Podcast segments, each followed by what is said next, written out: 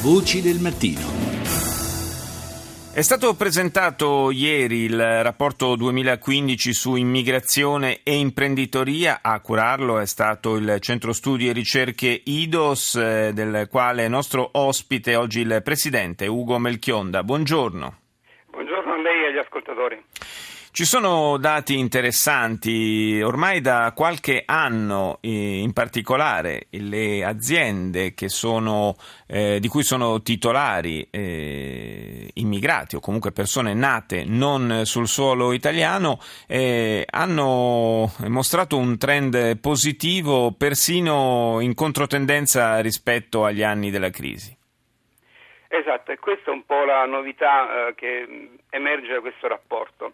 Le imprese immigrate ormai sono il um, 500.000, oltre 500.000, 525.000 per la precisione, è eh, quasi il 10% di tutte le imprese italiane. Quasi un immigrato su 10 è un imprenditore. E nell'ultimo anno sono cresciute del 5%, 5,6%, mentre le imprese italiane o di italiani sono addirittura diminuite. Negli ultimi tre anni sono cresciute del 15%. È un po' questo il grande dato emerge. Quindi è una realtà dinamica, una realtà che offre possibilità di integrazione agli immigrati, che aiuta anche l'economia italiana. Si stima che complessivamente gli immigrati, 5 milioni di immigrati in Italia, diano un contributo di circa 123 miliardi di euro, l'8,6% del PIL. Si sì. stima che gli immigrati complessivamente diano un contributo netto alla fiscalità italiana di circa 3 miliardi di euro. Quindi è un po' questo il segno forte. Ma dov'è, dov'è il segreto, diciamo così, di questo trend positivo del, dell'imprenditoria eh, immigrata rispetto a quella autoctona? Ma molto probabilmente una serie di fattori. Per esempio, gli immigrati sono disposti ad accettare condizioni di profitto diverse dagli italiani eh, se magari un italiano vede scendere i profitti, delocalizza o in qualche modo chiude. Se invece un immigrato ha gli stessi margini di profitto è disposto a lavorare eh, ugualmente. Lo si vede per esempio con i negozi etnici.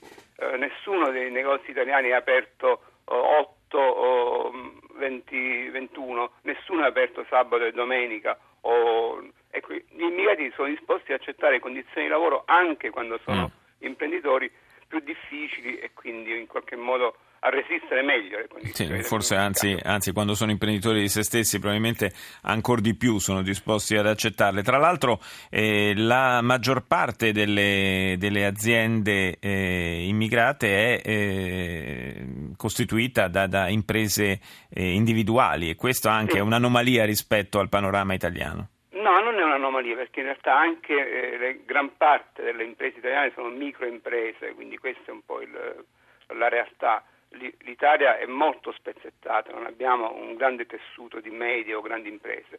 Uh, però sicuramente eh, tra gli immigrati è più forte questa dimensione, 8 su 10 sono imprese individuali, però stanno crescendo anche le imprese di persone o le imprese di capitali, anzi nell'ultimo anno chi ha avuto una crescita maggiore sono le imprese di capitale che ormai rappresentano il 10% del totale e sono cresciute del 30%. Quali sono i settori in cui è più presente questo tipo di imprenditoria? Beh, ehm, il 60% delle imprese immigrate sono in due soli settori, le imprese commerciali e l'edilizia. Questo oh, perché ovviamente sono i settori in cui è più facile aprire, ma stanno uscendo fuori anche imprese manifatturiere, imprese di alloggio e ristorazione. Eh, ieri per esempio eh, c'era una imprenditrice eh, che ha vinto il premio Monogram Award eh, perché produce e importa, esporta cristalli, cristalli di Boemia, quindi è un po' ecco, diverso dal solito cliché del commercio dell'edilizia. Certo. Eh, senta, eh, Melchionda, ma ehm, quali sono i, le, le, comunità straniere in Italia che sono più attive sul fronte imprenditoriale? Beh, le più numerose sono i marocchini marocchini perché hanno una grande eh, esperienza migratoria. Tenga conto che tutte le ricerche internazionali dicono che si diventa imprenditori dopo una lunga esperienza migratoria e quindi al primo posto i marocchini. I cinesi stanno crescendo anche molto, i romeni stanno crescendo.